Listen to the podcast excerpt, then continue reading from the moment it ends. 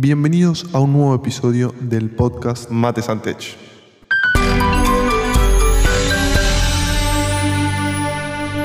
Hoy estamos en un nuevo episodio del podcast Mates and Tech.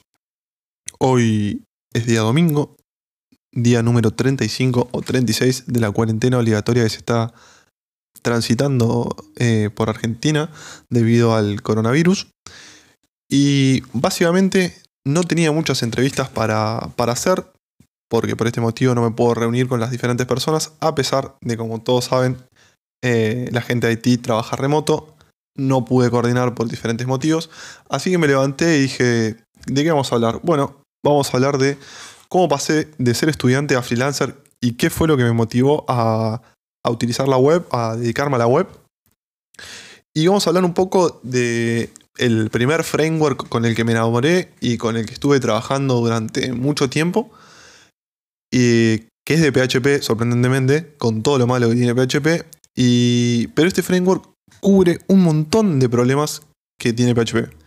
El framework del que estoy hablando es Laravel, eh, que es un gran framework para empezar a, trabajar, digamos, y nos ofrece, nos ofrece, un montón de ventajas que las voy a ir describiendo durante, durante este episodio. Y después quería hablar un poquito de los primeros clientes que tuve, cómo fue que estuve trabajando obviamente en Laravel con ellos. Y bueno, quería eh, dejarles como último, último tópico que vamos a charlar el hecho de eh, la complejidad que tiene, que tiene ese panel o lo, malo que es para mí o lo nefasto que es eh, ese panel, pero que al principio nos tenemos que adaptar. Así que bueno, comencemos. Como ustedes ya saben, eh, porque lo he comentado en el primer episodio de este podcast, yo estudié Ingeniería de Sistemas en la Universidad del Sur.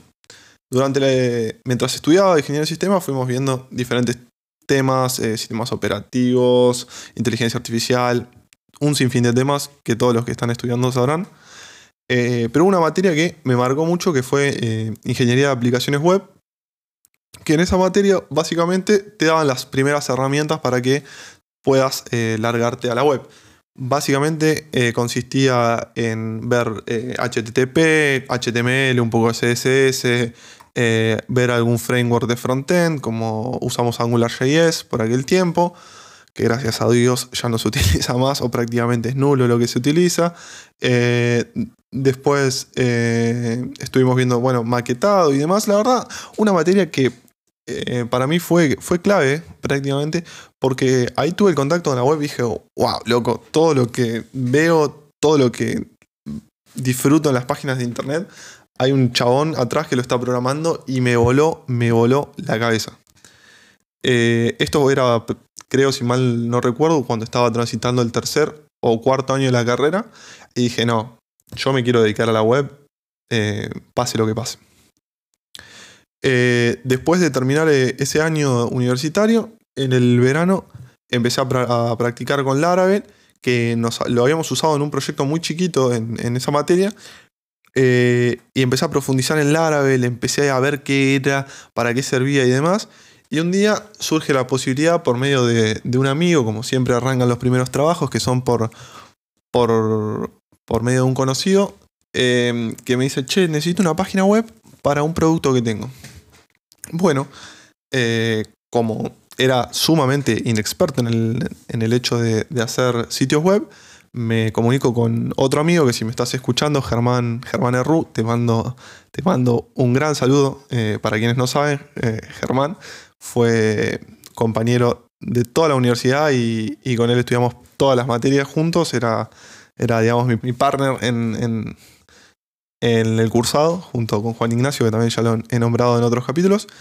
Eh, lo bueno, lo llamo a Germán y le digo, che, Ger, mira, tengo, tengo que hacer un sitio web, ¿te copas a hacerlo? Yo me dedico al frontend, vos dedicate al back y entre los dos vamos mechando. Y me dice, dale, dale. Y mm, ahí eh, al, principio empecé como front y después eh, empecé como full stack porque la verdad está muy, muy bueno el Laravel. bueno, ahí fue, fue, un, fue algo muy bueno porque dijimos, vamos a desarrollar un sitio web desde cero. ¿Qué hacemos? Eh, bueno, ¿qué, hace uno cuando va a desarrollar un sitio web? Eh, cuando es sumamente inexperto, dice, bueno, vamos a usar AWS o Heroku o, no sé, vamos a usar un S3. Eh, Y no, no el cliente no lo puede pagar, pues es un cliente menos que una pyme, digamos, un, independiente, y le decís, tenés que pagar, no sé, 50 dólares mensuales de hosting, te dicen, no, estás loco, no, no puedo, más el trabajo que tenés que hacer. Entonces, bueno, empezamos a investigar un poco y durante esa investigación encontramos que la gente en Argentina usa los servidores compartidos, que básicamente son los hosting que contratás a una empresa, como puede ser eh, host o no sé, hay un sinfín, que básicamente es un servidor que, te dan una porción donde vos podés publicar tu, tu, sitio y eh, podés accederlo mediante ese panel eh, o FTP, digamos, porque te brinda un acceso FTP y nada más. Nada más que eso. Eh, tiene una complejidad mayor, pero bueno, para resumirlo en pocas palabras, es eso. Tienes un acceso FTP, una base de datos o un una cantidad de bases de datos. Eh, generalmente son MySQL. Eh, no conozco ninguno en Argentina, por lo menos, que te brinde bases de datos no relacionales, como pueden ser Mongo. Y bueno, ahí nos largamos después de hacer esa investigación. Dijimos, bueno, arrancamos. Eh, para todo esto, decidimos usar Git, GitHub como repositorio de código y empezamos con Laravel. Pero, ¿qué es Laravel? A todo esto? Bueno, básicamente eh, Laravel es un framework de PHP para la web.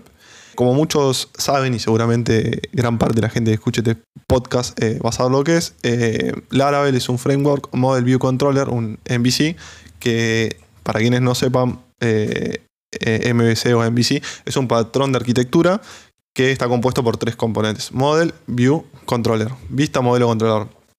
Que es en su momento cuando comenzó a utilizarse hace, no sé, prácticamente unos 20 años, supongo, eh, era un gran patrón porque separaba la lógica de la aplicación de la lógica visual de, dicha aplicación. Básicamente, para explicarlo muy a grandes modos, eh, el usuario solicita eh, un dato al controlador, el controlador handlea esa respuesta, se la comunica los datos, los datos se modifican, son enviados al controlador y él se los comunica a la vista y responde la vista visualmente hacia el usuario. Básicamente es esto a grandes modos.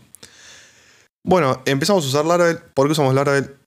¿Y por qué a pesar que usamos Laravel que es de maldito PHP? Bueno, PHP como les decía antes tiene un montón, pero un montón de cosas malas. La primer o el primer gran defecto que tiene es que básicamente la seguridad. Eh, como todos saben, PHP es eh, open source, entonces quiere decir que cualquier persona puede ver el código fuente y eh, conoce las debilidades básicamente que tiene y las vulnerabilidades. Y por este motivo, ¿qué ocurre? La gente puede hackear tu sitio web. Entonces, a pesar de todas estas cosas que tiene PHP de mal, decidimos utilizarlo. Pero, ¿qué es lo que tiene Laravel de, de importante, digamos, y de bueno? Es que realmente brinda una suite para un desarrollador que recién comienza increíble, pero posta que es increíble. Básicamente tiene un ORM para que aquellos que no sepan, un ORM es un Object Relational Mapping. ¿Qué, es un Object Relational Mapping? Básicamente te permite convertir los datos, que, tus datos, que son objetos, en datos en la base de datos y viceversa. Vos cuando traes los datos de la base de datos, ya te los mapea eh, en instante a un objeto de tu, de tu modelo de datos. Eh, de tu modelo de datos, básicamente. Eh, y esto, la verdad que es una gran ayuda porque uno no se tiene que poner a armar las consultas SQL, que si bien está buenísimo y son cuando las armamos nos permite ser mucho más eficientes, vos imaginate que para un trabajo muy chico que no va a tener gran, un gran impacto, digamos, ni una gran utilidad, que capaz que en un día muy bueno recibe, no sé, unas 20, 30 requests por, segundo, mm, dudo. O sea, recibirá como máximo 30 requests por minuto. Está súper sobrado. Eh, entonces, el uso de un ORM es genial porque nos mapea directamente los objetos con el modelo de datos. Y es brillante. Y otra de las cosas también que, que súper destaco del Laravel es el hecho de las, de las migrations que te permite crear una tabla en la base de datos. Básicamente es, en, a vos te brinda la posibilidad de eh, crearla completando una serie de datos, digamos, poniendo si tu, es, si tu dato va a ser un integer, un string, eh, un, un, big int eh, y demás. Y vos simplemente tirás un comando que es php artisan migrate y ¡pum! aparece en tu base de datos todas las tablas creadas con todos los datos y tiene las foreign key, las primary key, todo perfecto. Eso realmente es eh, brillante porque eh, vos pensás que para dos pibes que recién arrancan a programar, todo eso lo tendrían que hacer manualmente con MySQL y demás. Y la verdad que con un ORM te, ayuda muchísimo y, te adelanta eh, un montón el trabajo. Después, otra de las cosas que tiene para destacar es que te brinda unas plantillas Blade, que se llaman en, Laravel, que básicamente te permiten definir la, la visualización, digamos, el HTML en grandes rasgos, en, diferentes módulos que vos después los vas extendiendo o inyectando. Eh, y lo bueno es que vos desde tu controlador puedes pasarle los datos que obtuviste del modelo súper fácil al, Blade. Y después los podés inyectar súper fácil, por lo cual te permite hacer unas páginas eh, semidinámicas, si, si, queremos decirle. Eh, otra de las cosas que súper, pero súper soluciona es el hecho de que te brinda eh, una serie de paquetes que son postas increíbles. Por ejemplo, OAuth o Socialite, que básicamente eh, son dos paquetes que lo que te permiten es integrar tu aplicación con Socialite, con Facebook, Google, LinkedIn y no sé cuántas aplicaciones más para que la gente se pueda loguear. Y OAuth lo que hace básicamente te permite crear el login y el registro de usuarios simplemente creando un comando. Y todas estas todas estas librerías son apoyadas por la comunidad que tiene Laravel. Entonces realmente es muy potente. Es, posta es muy potente lo que te brinda para empezar. No te digo que vas a hacer una aplicación empresarial con esto porque... Y la verdad, cuando la aplicación crezca y tenga, no sé, mil, tres mil, cinco mil requests por segundo, se te va a caer todo. Olvídate. Pero para hacer un MVP o para hacer un trabajo chico, un freelancer chico, pero va sobrado. Y después es que, es que la comunidad que tiene apoya un montón, porque tenés eh, integraciones con Mercado Pago súper bien hechas y súper bien chequeadas, integraciones con PayPal, podés hacer traducciones súper rápidas, como puede ser Wiglot, que es un, te ofrece una librería para traducir tu página. Eh, vos te creas en su sitio web, te, suscribís, digamos, pagas una suscripción mensual y ellos te traducen toda la página. Y andan súper bien. Eso, eso está muy, pero muy bueno tenerlo, tenerlo en cuenta. Y después, algo que a mí cuando lo vi por primera vez, hace, no sé, ya prácticamente, sí, tres, o cuatro años, fue el, uso de los middlewares. ¿Qué es un middleware? Básicamente un middleware eh, te permite filtrar las, las, peticiones HTTP antes de que lleguen al controlador. Por ejemplo, lo más común es que si hay una URL que es solamente para el administrador, no puedas ingresar si no sos un admin. Eh, y Laravel esto lo tiene de su primera versión, que es la 5. Hoy está en la versión 7, bueno, perdón, no, 5 no es su primera versión, pero lo incorpora a los middleware en la versión número 5. Hoy Laravel está en su versión 7 y ha crecido un montón. Tiene eh, eh, gestión para el envío de mails desde, desde el mismo framework. Eh, la verdad está muy, pero muy completo. Y se los súper recomiendo. Y y lo que te permite es subirlo en un cPanel, que para un freelancer que arranca hoy o para un chico que está estudiando y dice, che, quiero ganar un poco de plata, ¿cómo lo puedo hacer? Bueno, arranca con Laravel. Te metes en Laravel y empezás a aprender. Tiene los eh, LaraCast, creo que son, que son cursos gratis de Laravel que te brinda Laravel para que vos lo, puedas hacer. Y la verdad están súper bien, yo aprendí por ahí. Eh, es algo que está, está muy bueno y después puedes ir profundizando, leyendo en, Medium y en demás.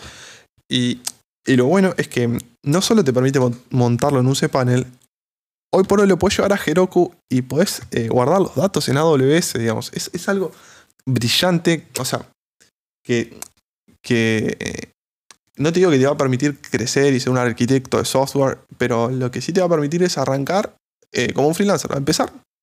Es un buen framework para empezar.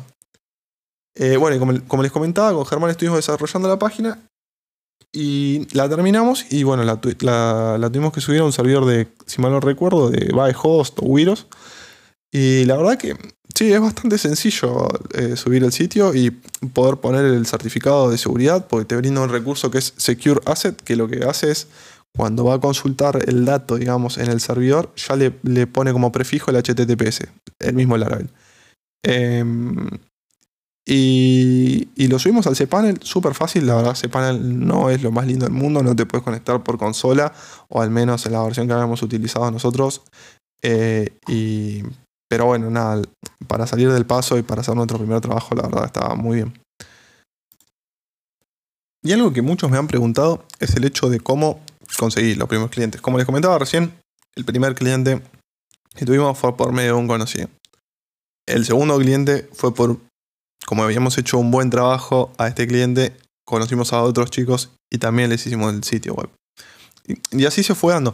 Y después, eh, algo que, creo que, es, que está bueno hacer es el hecho de, animarse a escribirle a grandes figuras o a, gran, a personas que eh, tienen muchos seguidores o quizás empresas que seguimos en Instagram o en Facebook.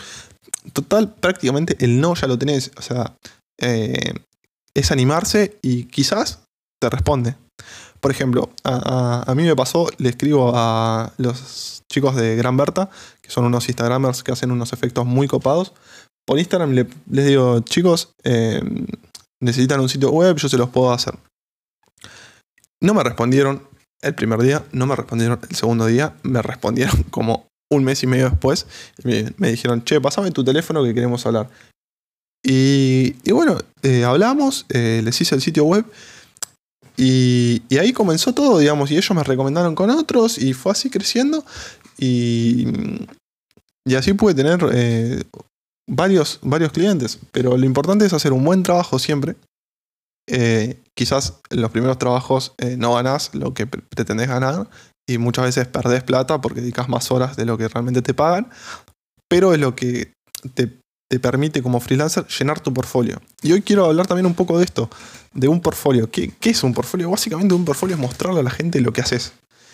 Y tenés que tener un buen portfolio. Eh, yo siempre recomiendo tener tu propio sitio web o publicarlo en Behance o no sé, en algún sitio que vos puedas mostrarle al cliente, che, mira, yo hice todo esto. ¿Y cuándo es importante armar un portfolio? Ya, digamos. Eh, no importa que vos eh, lo que esté en tu portfolio no sean clientes reales, porque quizás que recién arrancás, así que ¿qué vas a tener? Un cliente, dos clientes, pero las cosas que vos estuviste investigando, practicando y haciendo vos por tu cuenta, también sumalas en, tu portfolio al principio, porque realmente suman un montón. Por ejemplo, recuerdo que para esta materia de ingeniería de aplicaciones web que les estaba hablando, habíamos hecho una página para compra de drones, para, de juguete, y la sumé al portfolio, porque la verdad la página está muy buena hecha, y nos había llevado tiempo, y le habíamos dedicado el tiempo para que quede eh, linda. Entonces, eso fue, fue, fue muy bueno para nosotros, digamos. O sea, siempre en el portfolio pone lo que tengas. Eh, no te digo que pongas cosas que sean horribles, pero pone cosas que hayas hecho y que realmente eh, estén muy buenas, porque suman un montón. Después cuando vas eh, adquiriendo nuevos clientes, bárbaro. Vas poniendo lo último que vas haciendo, que seguramente va a ser mucho mejor que lo otro. Y si después de, no sé, cinco años te paras a ver lo que hiciste y probablemente digas, uh, esto que estaba haciendo era horrible. Y está bien. Y está bien que te pase eso porque creciste. Porque creciste como desarrollador, porque creciste como diseñador, porque creciste como, como persona, digamos. O sea, pudiste evolucionar y hoy te parás a la distancia y decís, che, lo que estaba haciendo antes era una cagada por supuesto que era una cagada, pero para poder hacer las cosas excelentes que estás haciendo hoy, tenés que haber transitado ese camino. Y otra cosa, digamos, que, me parece que está bueno hablar es el hecho de eh, los diseños de los sitios. ¿De a dónde hago los diseños? Soy malísimo diseñando, no me doy gusto, no tengo gusto, no, no se me caen las ideas. ¿De a dónde me puedo inspirar? Y básicamente eh, existen personas que diseñan los sitios desde cero de la cabeza, pero es muy complejo hacer un sitio, imaginártelo, plasmar el diseño desde cero. Eh, por eso está bueno inspirarse. Tenés páginas como Dribble, Awards eh, y Behance, que hay un montón de gente que te muestra lo último en tendencias que se está diseñando, y vos a partir de eso podés tomar varios diseños y armar el tuyo propio. Y eso no, quiere decir que te estás copiando, estás tomando patrones, diseños que se están utilizando en la web para poder estructurar el tuyo. Y está buenísimo. Para mí está buenísimo eso. Y es re, re, re importante. Eh, inspirarse de otros y estar siempre actualizado, porque quizás el diseño que se utilizaba eh, en un sitio hace 5 años no es el mismo que se utiliza hoy. el tipo de fuente que se utilizaba antes, mm, capaz que era una sans serif y hoy se usa serif, eh, o, usaban Myriad Pro y usan Roboto, ¿entendés? Entonces está súper bueno mantenerse actualizado viendo otras personas que diseñan. y sí, la verdad que es así, hay que mirar otros diseños para poder crear el propio nuestro. Y para ir cerrando este capítulo del podcast, eh, quería recomendarles un libro que estuve leyendo que la verdad está súper bueno, que se llama ECMAScript 6 for Humans.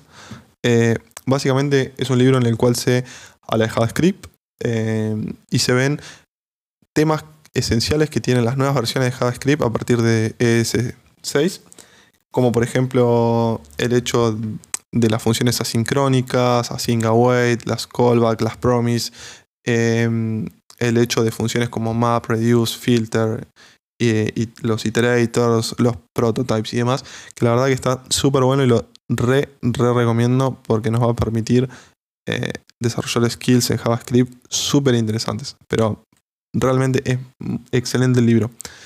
Tan excelente que me permitió, eh, después de haber utilizado varios años en JavaScript, obviamente, llegar a conseguir el trabajo donde estoy hoy en Naranja X, en NX. Pero la verdad te brinda una comprensión de JavaScript y de, cómo trabaja, digamos, a bajo nivel, que es brillante. Eh, cómo funcionan las llamadas asincrónicas, que es realmente, realmente increíble. Y así finaliza un nuevo episodio de Mates Antech. Si te gustó este capítulo, te pido que por favor le des un me gusta, lo compartas y a vos te digo que nos vemos en el próximo episodio.